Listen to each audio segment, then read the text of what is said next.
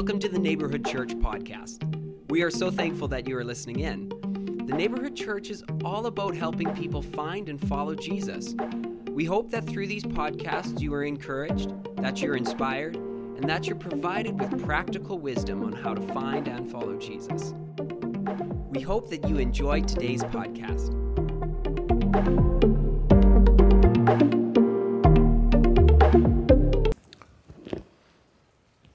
The end draws near. Romans chapter 16. And you thought we'd never get there.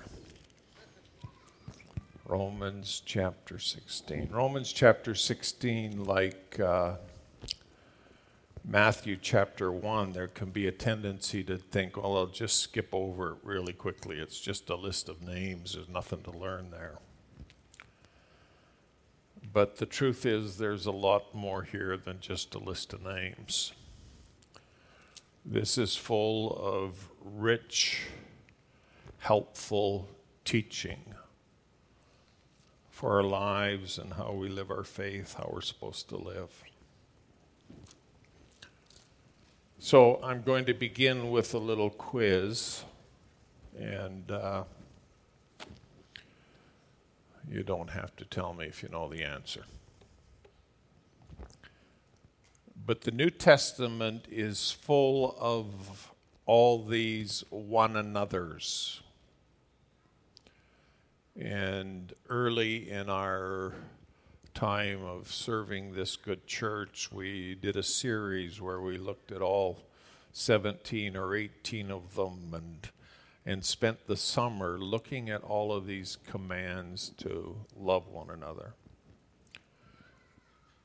and do other things. The, the number one statement, one another statement in the New Testament, the one that's there more than any others, is love one another. So there's all kinds of one another's, but the number one one is love one another. It's repeated more than anything else in terms of the one another's in the New Testament. Thank you, Pastor Logan. My question for you is which one of the one another's comes in second? Is it live in harmony with one another? Is it encourage one another? Is it forgive one another? Which one of the one another's comes in second? So that's the quiz. But now we're going to dive into Romans chapter 16 and get to the answer uh, a little later in the evening. One of the things that you're going to discover, and I ask you to open your Bible or your phones up, in Romans chapter 16 is that there are a whole bunch of names that are mentioned. Whole bunch of names. Names are mentioned. As a matter of fact, 27 different names are mentioned in Romans chapter 16. 26 of these names are names of people who lived in the city of Rome.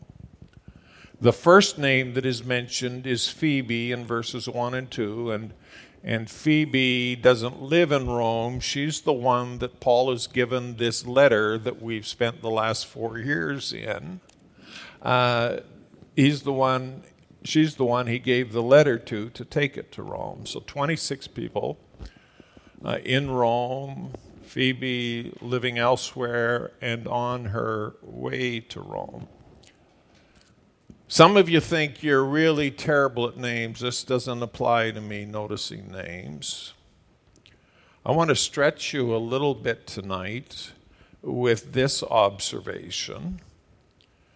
Paul has never been to Rome in his life yet, and he knows the names of 26 people and knows lots about them. Names are mentioned and names matter. Mattered to Paul. John chapter 10 and uh, verse number 3 To him the doorkeeper opens, and the sheep hear his voice, and he calls his own sheep by name and leads them out. So, names matter to Paul, but I want you to notice God hasn't given you a number. God knows your name and He calls you by name and He leads you by using your name. So names mattered to Paul, and names matter to God. Seven of the names in this chapter are the names of women. And I think it's important for us to emphasize that. Because in the history and the life of the church, women have over and over again exhibited breathtaking courage that has seen the gospel go forward. Women are on this list because women are difference makers in the work of Christ and in the church of Christ. About a year ago, maybe a year and a half ago. I, I, did some teaching on church history, and I ended the series uh, showing how God was still at work, and the fastest growing church in the world a year and a half ago, summer of 2018, was China. China is no longer the fastest growing church in the world listen to this. This is awesome. This is amazing. I've been talking about it Wednesday night congregational prayer. The fastest growing church in the world now is Iran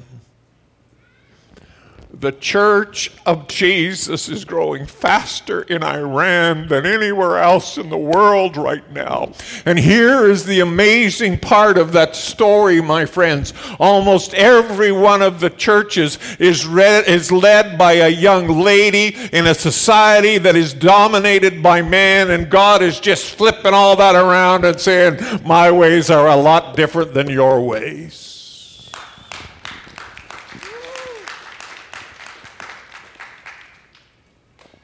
Names are mentioned because names matter.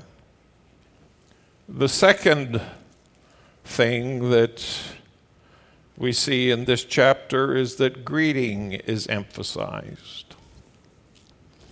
Greeting is emphasized. So I asked you, what's the second most common phrase of the one another's in the New Testament. Love one another is the first. The second most common statement in the one another's in the New Testament is Romans chapter found, one of the times it's found, Romans 16, verse 16. Greet one another with a holy kiss. That's the second most common one another uh, statement in the New Testament. It's brought forward by two apostles. It uh, is brought forward uh, in five different continents in their teachings, representing all kinds of different places. And they say in the Christian community, greet one another with a holy kiss. Now, some of you are saying, uh, well, I don't uh, really like that one. And I would suggest to you it's probably a disputable matter. It's a little bit cultural. I remember the first time Donzi, Pastor Donna, took me to uh, church in Montreal. Her good friend Gary Connors was the pastor. Midweek service, I wasn't ready for it. Matter of fact, I'd never experienced it before in my life, and I still don't really know how to do it. But the double kiss on the cheek, I gave a lot of people bruised ankles that night trying to figure out where to put my body while they did that thing. It's not part of my culture, it's not part of my upbringing. But this verse is really not about the holy kiss. And if you're going to start kissing around here, make sure they're holy. It's not about kissing. Greeting is what this verse is really emphasizing. And Christians, my friends, Christians, my friends, are people who greet one another. We are people who uh, don't ignore one another. We, we care about one another. We greet one another. When I first came here, I emphasized a lot the 10 foot rule. I think maybe we need to re emphasize it again. And this whole principle of not walking within 10 feet, 10 foot of some, 10 feet of somebody without saying hi to them, without greeting them, without talking to them. We are meant, it's part of how we live our faith out. We greet one another. We talk to one another. Other people matter to us. One of the ways we express love for one another is by greeting one another. When you love people, and this chapter is full of love, when you love people, you, uh, you greet them. Uh, verse 5, and this isn't on the PowerPoint, but you've all got your Bibles open, so follow me along here. Verse 5, chapter 16. Uh, greet Epaenetus, Epaenetus, my beloved. You greet people who you love. Verse number 8 Greet Ampliateus, however you say his name. I'll just call him Ampli. Greet Ampli, my beloved in the Lord. Uh, when you love people, you greet them. Greet Stachys, my beloved, verse number 9. Verse number 12. Greet Persis, the beloved. We are a people who love one another. It marks us in our faith. We genuinely, deeply care for each other. And when you genuinely, deeply care for people, you greet them. So it marks how we live out our faith. We greet one another. People who study church growth are recommending that most churches don't have coffee breaks. says you need to be an exceptional church to really have a coffee break.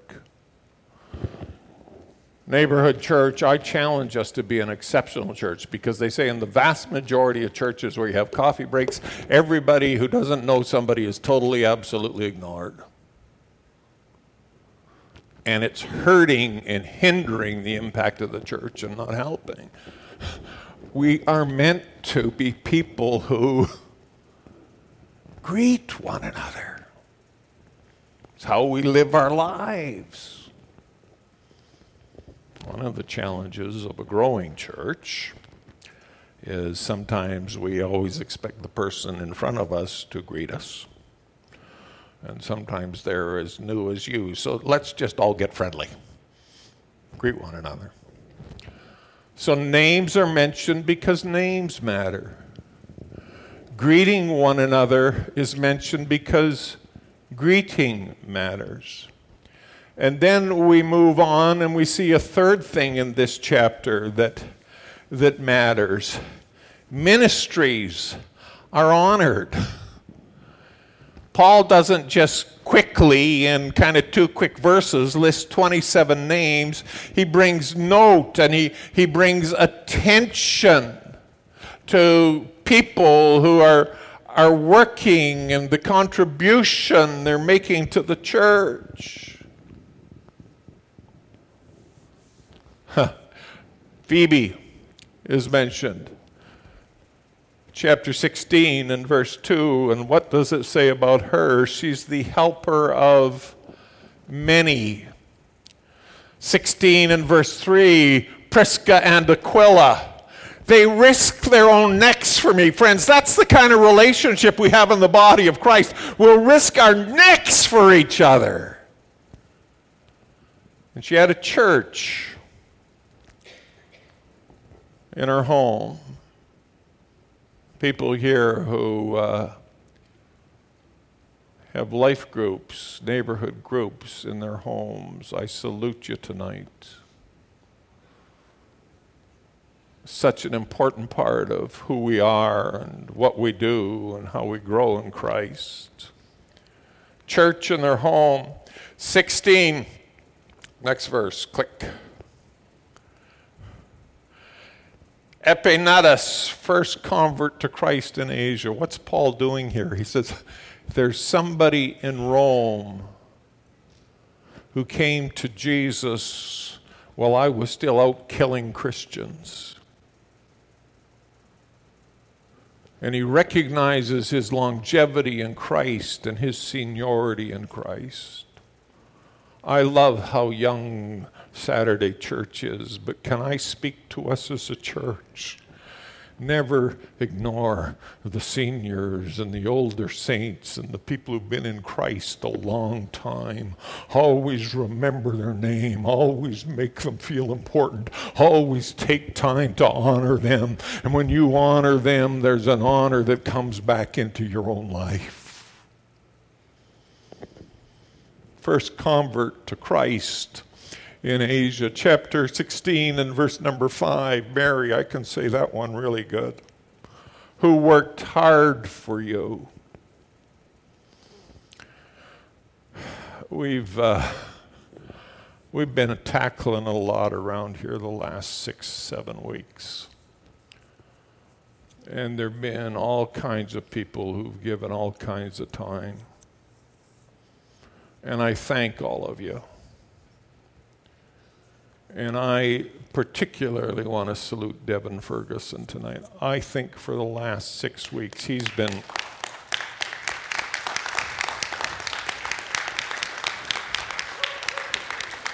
He's been giving at least 25 to 30 hours a week, volunteering his own time to get this new sound system up and running and ready for us. He has worked hard for us. And we salute you tonight, Devin, and we honor you. Andronicus and Junius, outstanding among the apostles. He knew the names, but he honored what they were doing. Take time, my friends, as you're walking about in the house, as you're thinking about people, to recognize the work and the service they're bringing to, their, to the house. What they're doing makes all of us better. Ministries are honored. Names are mentioned because names mattered. Greetings are giving, given, mentioned because greeting mattered, matters. And ministries are honored because it's important to honor ministries. And then the last thing that stuck out as I, I spent time in this chapter this week is fourthly, Christ saturates it all. Christ saturates it all.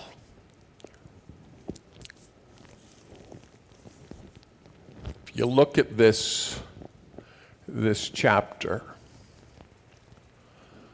if you look at it, you, you'll see this phrase come up all the time in the Lord, in Christ Jesus, in Christ, in the Lord, in Christ, in Christ, in the Lord, in the Lord, in the Lord. Christ just saturates the chapter.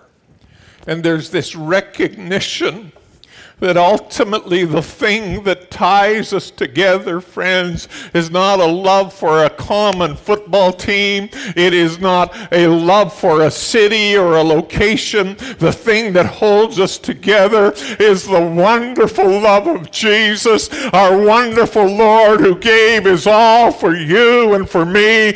We are in Christ together. Christ saturates it all. In Christ, it just bleeds out of these 16 verses. Some of us say, yeah, well, yeah, well, that's okay for some of you, but I don't like to live my faith like that out in the sleeve, my sleeve for everybody to see.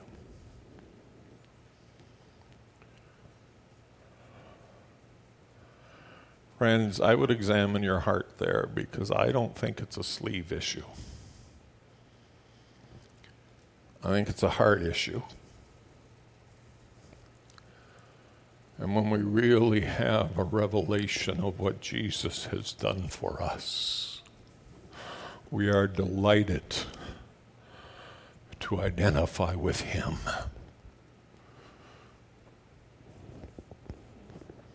So we weren't here last weekend. We we have accepted the reality that pastors work on weekends, and it never really bothers us.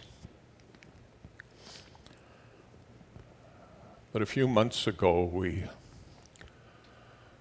got an invitation to be a part of the 50th wedding anniversary celebration of some very dear friends.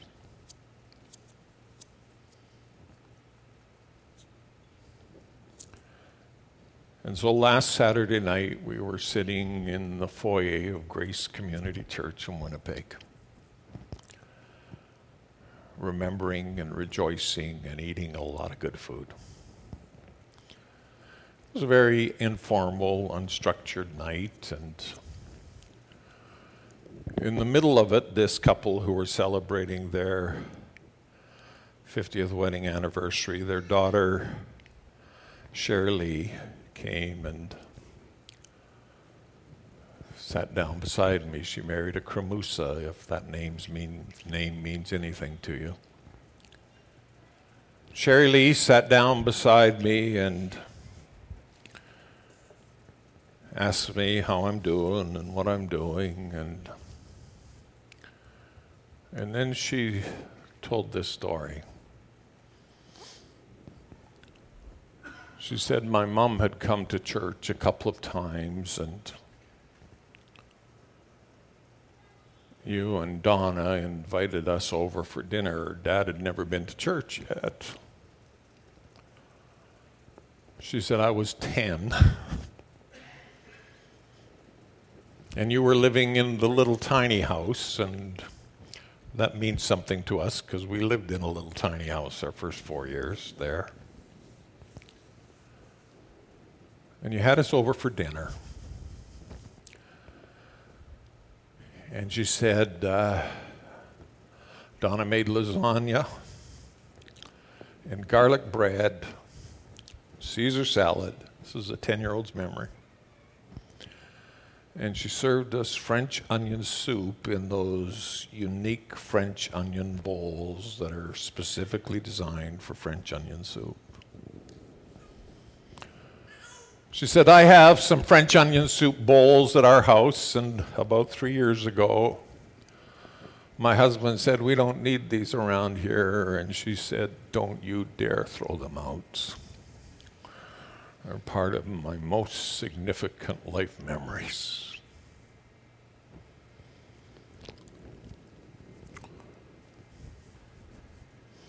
Edith had come to our church. Her husband hadn't come, but she said, Pastors invited us over for lunch, and Jim came for lunch. And now, at least 35 years later, their daughter still remembers what was served. Jim wasn't a Christian. We ended up buying a house, right? Church ended up buying a house for us, actually, right next to them. And we spent quite a bit of time together. And I'd take Jim out for coffee and I'd say, Jim, you know, you really need to give your life to Jesus. And he'd look at me and he'd say, Not ready yet, John, not ready yet. Well, one Sunday night, at the end of the service, I gave a little altar call, and Jim raised his hand, and Jim and Edith have lived the last 35 of years of their life Christ.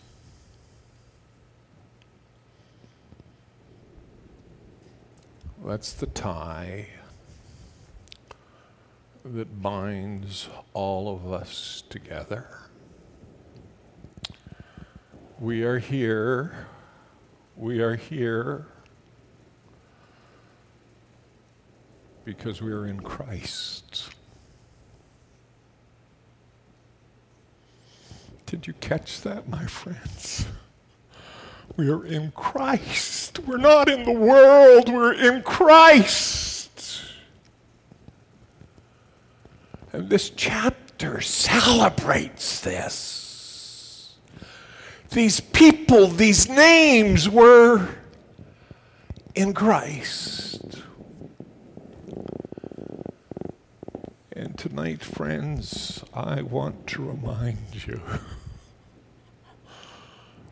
that we're in Him. And we're forgiven. And we're cleansed. We're redeemed from the penalty of sin and the pain of death because we are in Him. And we get so busy running to church and running to other things and making money and planning services and organizing groups we lead. That sometimes that gets down there in the bottom somewhere. I want to remind us tonight, above all, we're in Him, in Christ. And may it saturate everything we do, every decision we make, every priority of our heart. Names are mentioned because names matter. Greetings are given because greeting matters. Ministries are honored because honoring other people matters. But the greatest thing of it all is Christ saturates every bit of it. And it's all about Him. It's all about Him.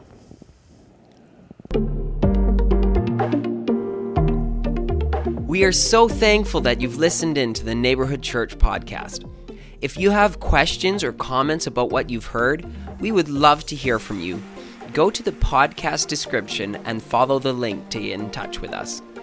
Everything we do would not be possible without your generosity. If you would like to give, check out that same link in the podcast description. If you have enjoyed this podcast, be sure to subscribe and share it with your friends. Thank you again for listening. God bless you.